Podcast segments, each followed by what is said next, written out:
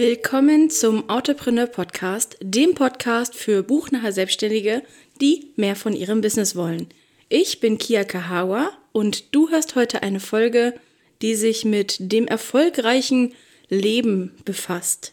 Wenn du Erfahrungen rund um Selbstoptimierung, Erfolgsorientierung und ein erfolgreiches Leben mit mir oder anderen Zuhörenden teilen willst, dann kommentiere diese Folge doch einfach auf www.kiakahawa.de. Und damit starten wir schon gleich in das Thema rein.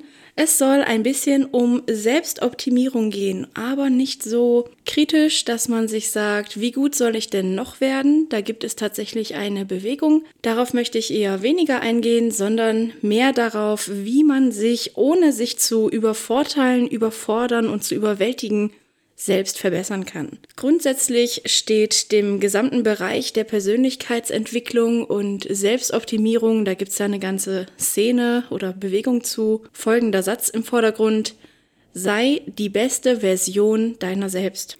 Und genau diesen Satz habe ich für mich persönlich sehr, sehr tief eingebrannt, sage ich mal, für mich ist Selbstoptimierung ein wesentlicher Bestandteil meines Lebens. Aber auch das bitte nicht falsch verstehen. Es geht mir nicht darum zu sagen, ja, okay, ich investiere jeden Tag so und so viele Stunden, um besser zu werden und irgendwann wird man nur noch besser, um besser zu werden, das halte ich für nicht die richtige Methode, schon mal nicht für mich. Es geht für mich eher darum, die eigentlich selbstverständlichen Dinge des Lebens, die selbstverständlichen Aspekte, sowas wie früh aufstehen, sich Gewohnheiten machen, so ähm, das, das bekannteste Beispiel dafür ist ja Zähneputzen. Jeder putzt sich morgens die Zähne, wahrscheinlich auch abends, die wenigsten mittags, ich mache es sogar mittags. Es ist einfach eine Gewohnheit, wir denken nicht drüber nach und man kann sich Gewohnheiten ja sehr gut zunutze machen.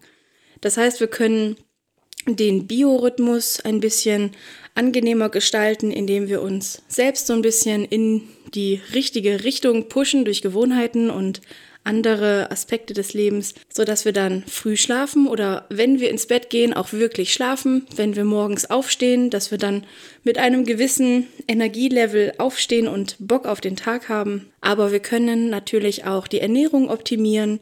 Wir sollten natürlich das essen, was uns Energie gibt und nicht irgendetwas, das uns Energie raubt. Mein bestes Beispiel dafür ist, wenn ich ähm, asiatisch esse, gerade so frittierte asiatische Sachen dann will ich schlafen danach. Das heißt, ich kann das nicht mittags essen. Ich mag es eigentlich, das mittags zu essen. Es gibt ja auch gerade bei Lieferdiensten gerne mal ein, ja, günstiges Mittagsangebot. Da greife ich dann zu und brauche danach zwei Stunden Mittagsschlaf. Das heißt, hier kann ich mich selber und meine Ernährung optimieren, indem ich das nicht tue.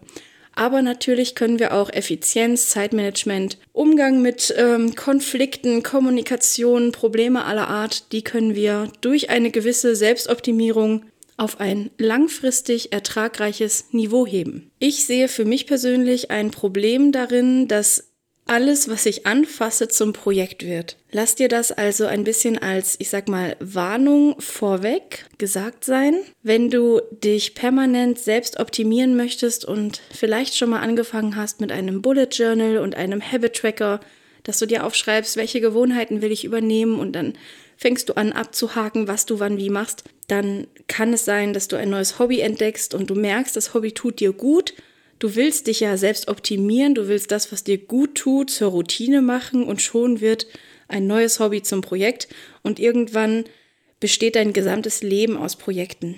Ich persönlich bin prädestiniert dazu, dass mir so etwas passiert. Daher muss ich da vorsichtig sein. Wenn es bei dir noch nicht so arg aussieht, dann kannst du das ja jetzt nicht ignorieren, aber vielleicht im Hinterkopf verwahren und dann brauchst du das natürlich jetzt nicht direkt ähm, bei, bei allem, was ich sage oder allem, wie du dich in dem Kontext informierst, nicht sofort diese ablehnende Haltung haben. Ich persönlich brauche eine etwas ablehnendere Haltung, denn irgendwann ist ja auch genug. Und genau dafür halte ich es für sehr wichtig, dass du das Verhältnis von Privatleben und Beruf ein bisschen entzerrst. Dass es nicht nur darum geht, sich beruflich perfekt zu optimieren oder sich nur im Privatleben zu optimieren, sondern dass du dich selber als gesamtheitliches Lebewesen mit Zeit an einem Tag siehst. Es geht also um deine Wachzeit, vielleicht auch um Schlaf, aber gute Gewohnheiten sollten sowohl im Privatleben als auch im Berufsleben funktionieren. Das halte ich für ganz wichtig, denn es kann tatsächlich viel Energie kosten, wenn man sein Berufs-Ich aufsetzt wie eine Maske und wenn diese Maske sehr eng ist. Wichtig ist auch, dass wir alle unser Energielevel bewusst einhalten und insgesamt so arbeiten, dass man am Ende eines Arbeitstages dankbar, gelöst und heiter nach Hause kommt und nicht komplett erschlagen ist und zu Hause nur noch die Füße hochlegen kann und äh, Fernseh gucken kann oder Netflix. Und genau das halte ich für einen, einen, ja, ich sag mal, einen Einstiegspunkt und zugleich auch das größte Problem unserer Gesellschaft – ich glaube, im Durchschnitt schaut der durchschnittliche Deutsche immer noch 220 Minuten Fernsehen am Tag. Das sind vier Stunden, also fast, fast vier Stunden. Das ist unfassbar viel. Und ich glaube, es liegt daran, dass das Klischee des unglücklichen, montags hassenden Arbeitnehmers, der nach der Arbeit nach Hause kommt und nur noch Fußball schaut, ich fürchte, dass dieses Klischee nicht nur ein Klischee, sondern ja, statistikrelevant ist. Und für mich ist das auf jeden Fall der erste Punkt, an dem ich in das Thema erfolgreich leben und Selbstoptimierung eingestiegen bin. Wie ihr sicherlich alle wisst, die mich schon etwas länger kennen und auch diesen Podcast hören, liebe ich meine Arbeit und meine erste Herausforderung war überhaupt ein Privatleben anzuschaffen. In den Zeiten, in denen es mir besonders schlecht ging, war es tatsächlich so, dass ich in meiner ja, planmäßig erzwungen eingeplanten Freizeit mich gefragt habe, jetzt muss ich ja etwas tun, was mir Spaß macht. Was würde mir jetzt am meisten Spaß machen? Und das war dann Arbeiten.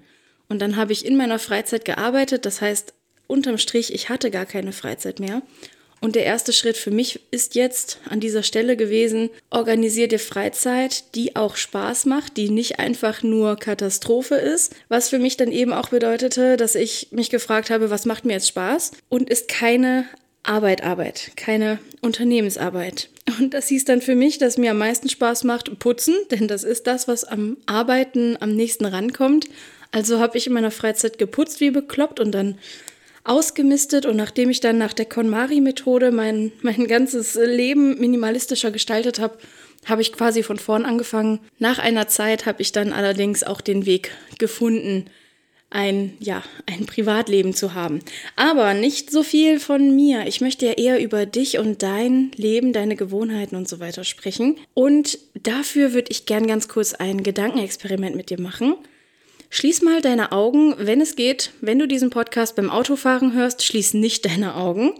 Am besten machst du das Experiment jetzt nicht mit und beim Autofahren, ähm, ja, fahr mal rechts ran oder so. Stell dir mal vor, dass du eine Zitrone, die ist so richtig schön gelb in dieser ikonischen Zitronenform, die nimmst du in die Hand. Und du hast diese Zitrone in der Hand und du spürst sie, wie sie in deiner Hand liegt. Du merkst, wie die Schale nicht so ganz glatt ist, sondern diese Buppel hat.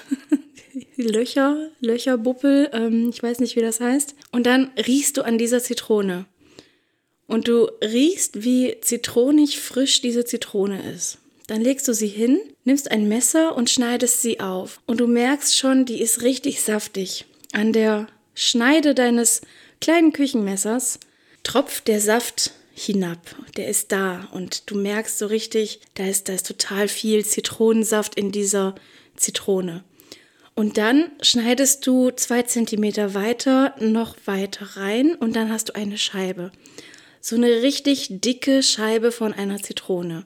Dann nimmst du diese Scheibe und führst sie an deinen Mund und du merkst schon dieses ganz, ganz leichte Brennen, weil und du fühlst, wenn du mit den Lippen diese Zitrone berührst, weil du so eine ganz kleine aufgesprungene, trockene Stelle an den Lippen hattest, da merkst du an dieser einen Stelle, da brennt so ein bisschen. Nichtsdestotrotz machst du den Mund auf steckst die Zitrone rein und beißt richtig rein. Und dann kaust du auf dieser Zitrone rum. Und der Saft, dieser Zitronensaft, der ist dann überall. Hast du gerade zufällig dein Gesicht verzogen? Ich habe genau diese Sache mit der Zitrone mal bei Dr. Stefan Friedrich in einem seiner früheren Vorträge, ich sag mal 2016 oder so. Das, ach, ich glaube, es ging um Nichtraucherkram. Da hat er das erzählt. Und als er das erzählt hat, habe ich das Gesicht verzogen, weil ich mir diese Zitrone so sehr vorgestellt hat. Und letzten Endes, wenn es bei dir auch so war, dann freue ich mich für dich und auch für mich, dass das Experiment geglückt hat. Deine Gedanken haben in diesem Fall deinen Körper und damit deine eigene Realität beeinflusst. Das heißt, wenn du ganz stark an etwas denkst und es dir vorstellst, dann ist es für unser Gehirn oft so, als wäre es schon da. Und sicherlich hast du schon mal von Affirmationen gehört. Das ist diese Heldenpose vor einem Vortrag, da reißt du die Hände in die Luft und am besten äh, irgendwo, wo dich niemand sieht und sagst dir selbst, ich bin ein Superstar, ich bin der Beste, ich bin riesig und so. Und dann geht man mit einer gewissen Körperhaltung und einer gewissen Selbstsicherheit auf die Bühne und rockt diesen Vortrag.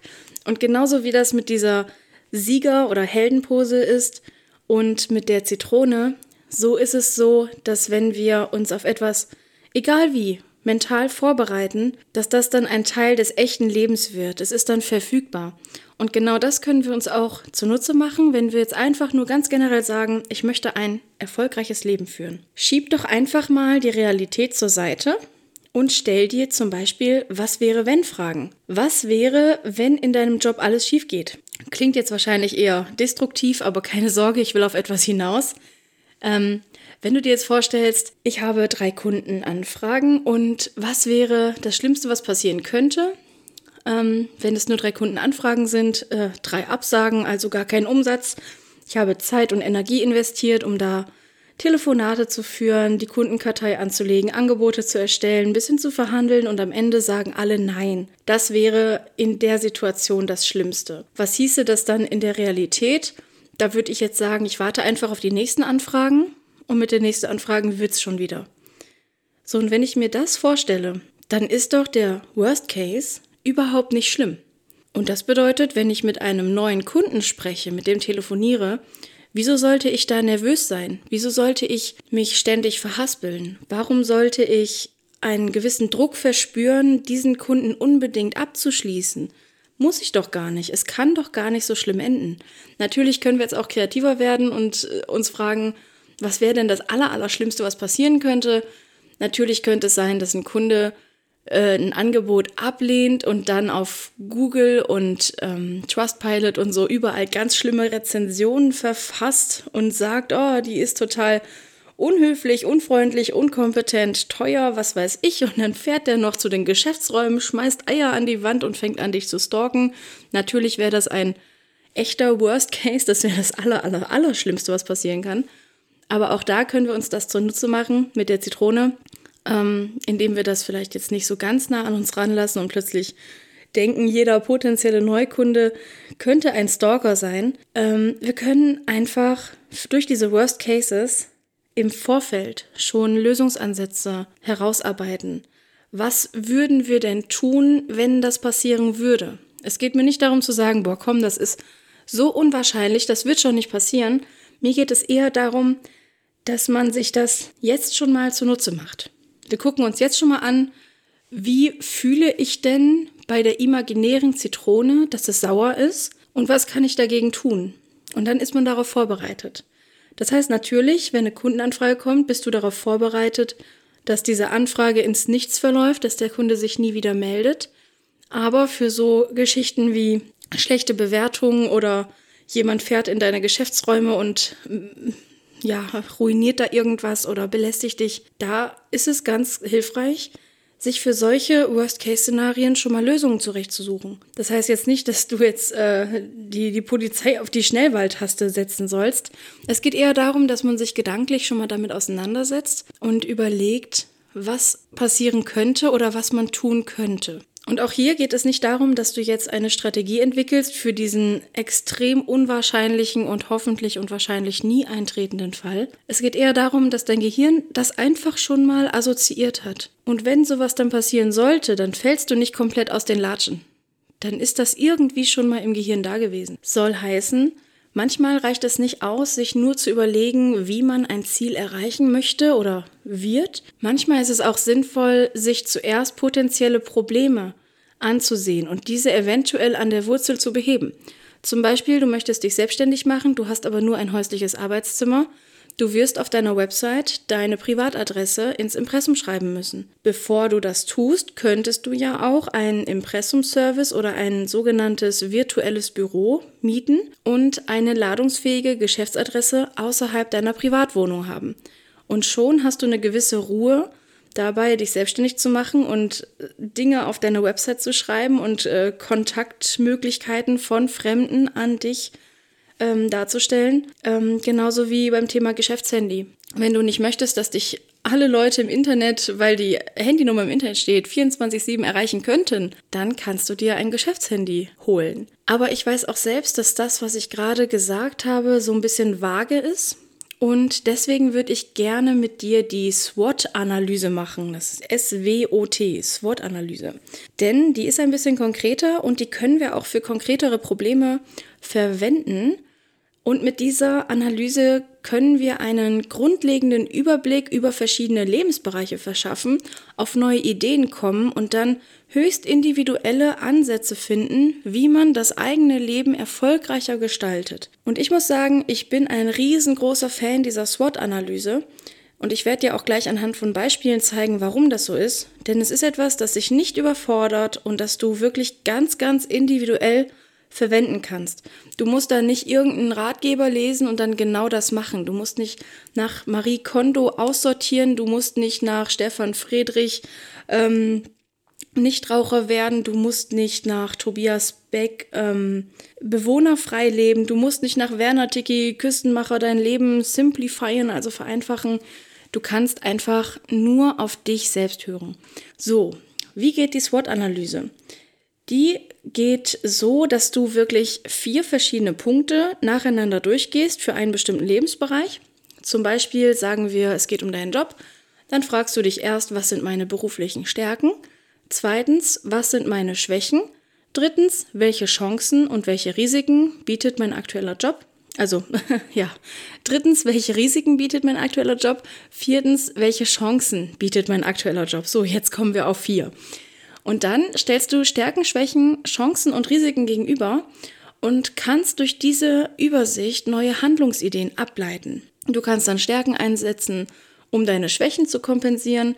Du kannst Risiken verwenden, um, um Probleme, also potenzielle Probleme an der Wurzel, wie das mit dem Impressum oder mit dem Geschäftshandy, vorzubeugen.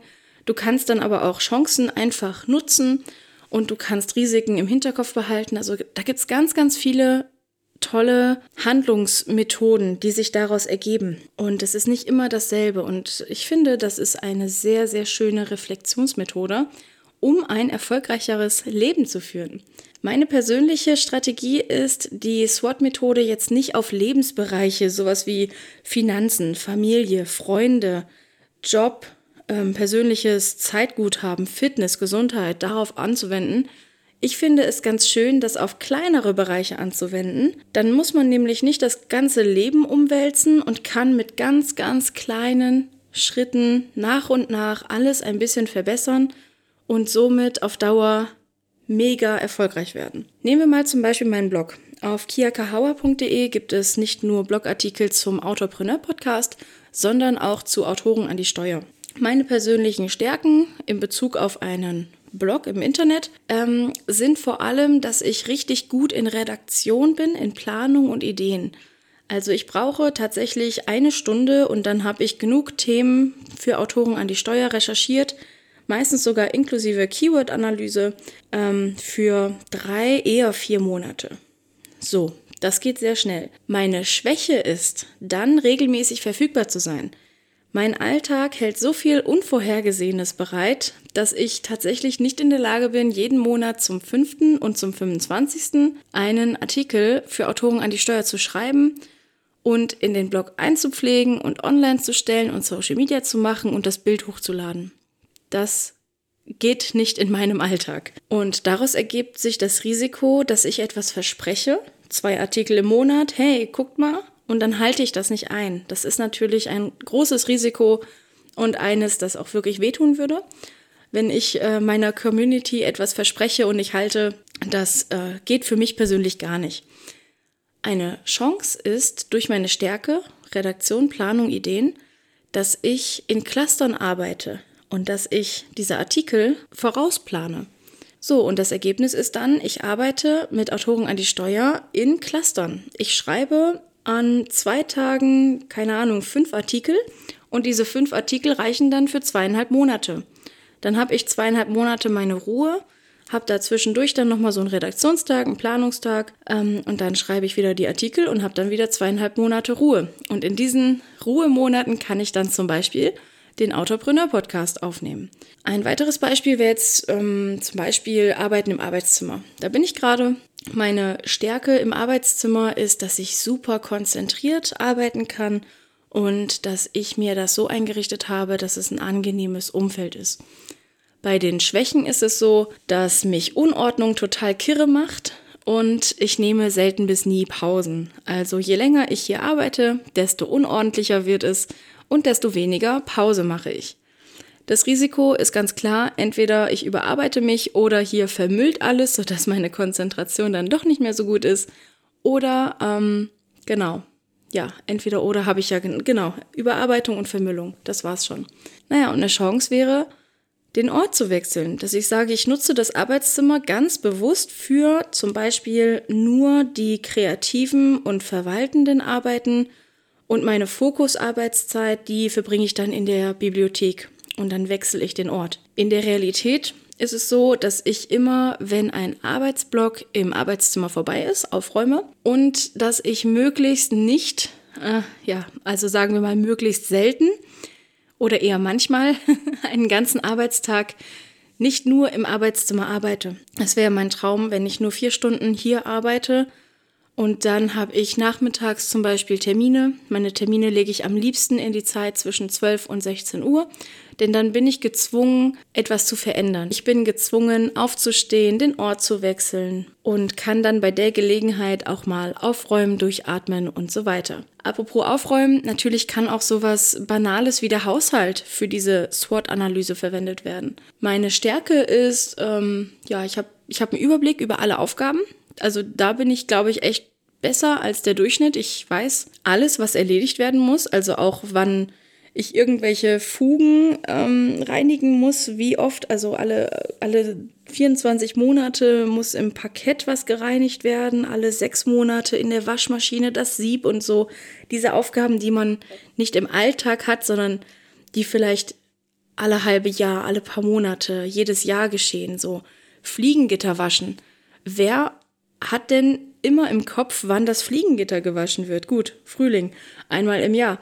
Aber das ist eben meine Stärke und das mag ich ganz gern. Meine Schwäche ist, dass ich keine Zeit habe. Ganz einfach. Ich habe kaum Zeit für den Haushalt und das Risiko ist dabei natürlich, dass mir der alltägliche Haushalt so von Geschirr, Müll, Wäsche, Staubwischen, Staubsaugen, dass mir das die Zeit versperrt, sodass ich diese seltenen Sachen, die eigentlich ja meine Stärke sind, dass ich sie im Blick behalten kann, dass ich die nicht machen kann. Und eine Chance sehe ich darin, Routinen aufzubauen, sodass immer alles auf einem gewissen Niveau ist. Und für mich hat das dann bedeutet, dass ich meine täglichen Aufgaben und auch meine wöchentlichen, monatlichen, quartalsweisen äh, halbjährlichen, jährlichen und längerfristigen Aufgaben alle in einer App vorausgeplant habe. Ich habe sechs Stunden gebraucht, um diese Microsoft To-Do-App äh, für den Privatgebrauch aufzusetzen und habe jetzt aber auch alle Aufgaben wiederkehrend da drin, sodass ich komplett als No-Brainer meinen Haushalt mache. Ich muss überhaupt nicht nachdenken und ich finde, das gehört zum erfolgreichen Leben dass der Haushalt einfach nebenbei geschieht, denn er ist wirklich, vom Gefühl her würde ich jetzt sagen, er ist nicht wichtig. Andererseits, wenn er nicht gemacht ist, ist das sehr doof, also ist er doch irgendwie wichtig. Also das, das, ja, es ist so ein bisschen eine Hassliebe mit dem Haushalt. Naja, und das Ergebnis ist, dass ich eine App habe, die mir jeden Tag sagt, wann ich was machen muss. Also nicht wann, sondern die sagt mir jeden Tag, was ich machen muss. Und dadurch ist mein Haushalt immer so geführt, wie ich ihn geführt haben möchte.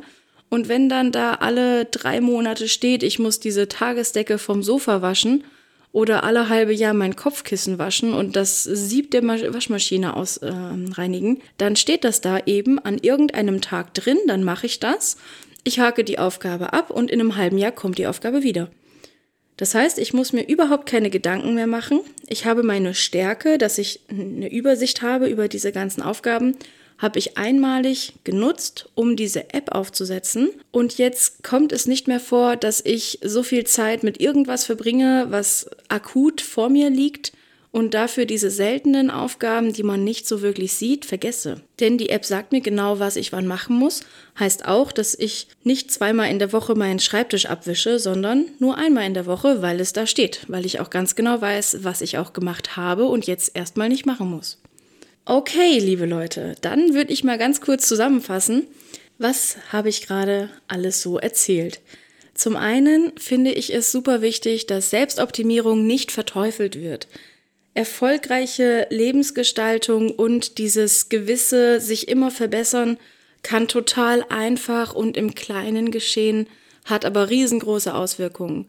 Wenn ich wirklich keinen einzigen Gedanken mehr an den Haushalt verschwende und wenn ich auch überhaupt nie das Problem habe, dass ich pausenlos arbeite und am Ende des Tages total erschlagen und erschöpft bin und mein Privatleben dann auch nutzen kann, dann ist das ein massiver Gewinn. Und dafür hilft dir einerseits, dass du dich auf etwas potenziell Schlechtes mental so ein bisschen vorbereitest, dass es für dein Gehirn schon einmal real geworden ist, bevor es in der Realität wirklich passiert. Und zum anderen diese Stärke, Schwächen, Chancen, Risiken-Analyse, die SWOT-Analyse, die könntest du für einzelne Lebensbereiche, wie ich es empfehlen würde, eher für kleinere Projekte und kleinere Aspekte deines alltäglichen Lebens verwenden. Naja, und jetzt sind wir schon am Ende der heutigen Folge angekommen. Wenn dir diese heutige Folge des Autopreneur Podcasts gefallen hat, dann bewerte sie doch bitte auf der Plattform, auf der du die Folge gerade hörst und erzähl deinen Kolleginnen, Freunden und auf Social Media davon. Das hilft uns, organisch zu wachsen und ermöglicht dir mehr Autopreneur-Genuss.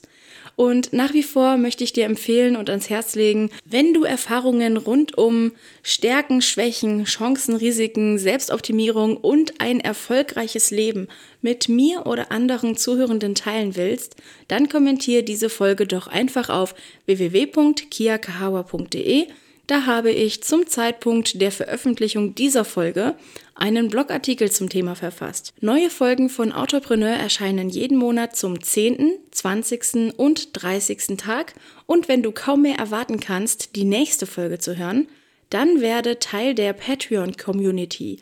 Hier kannst du die nächste Folge schon heute hören. Dazu gehst du auf www.patreon.com slash kiakahawa. Also sag ich mal bis gleich oder bis zum nächsten Mal. Deine Kia.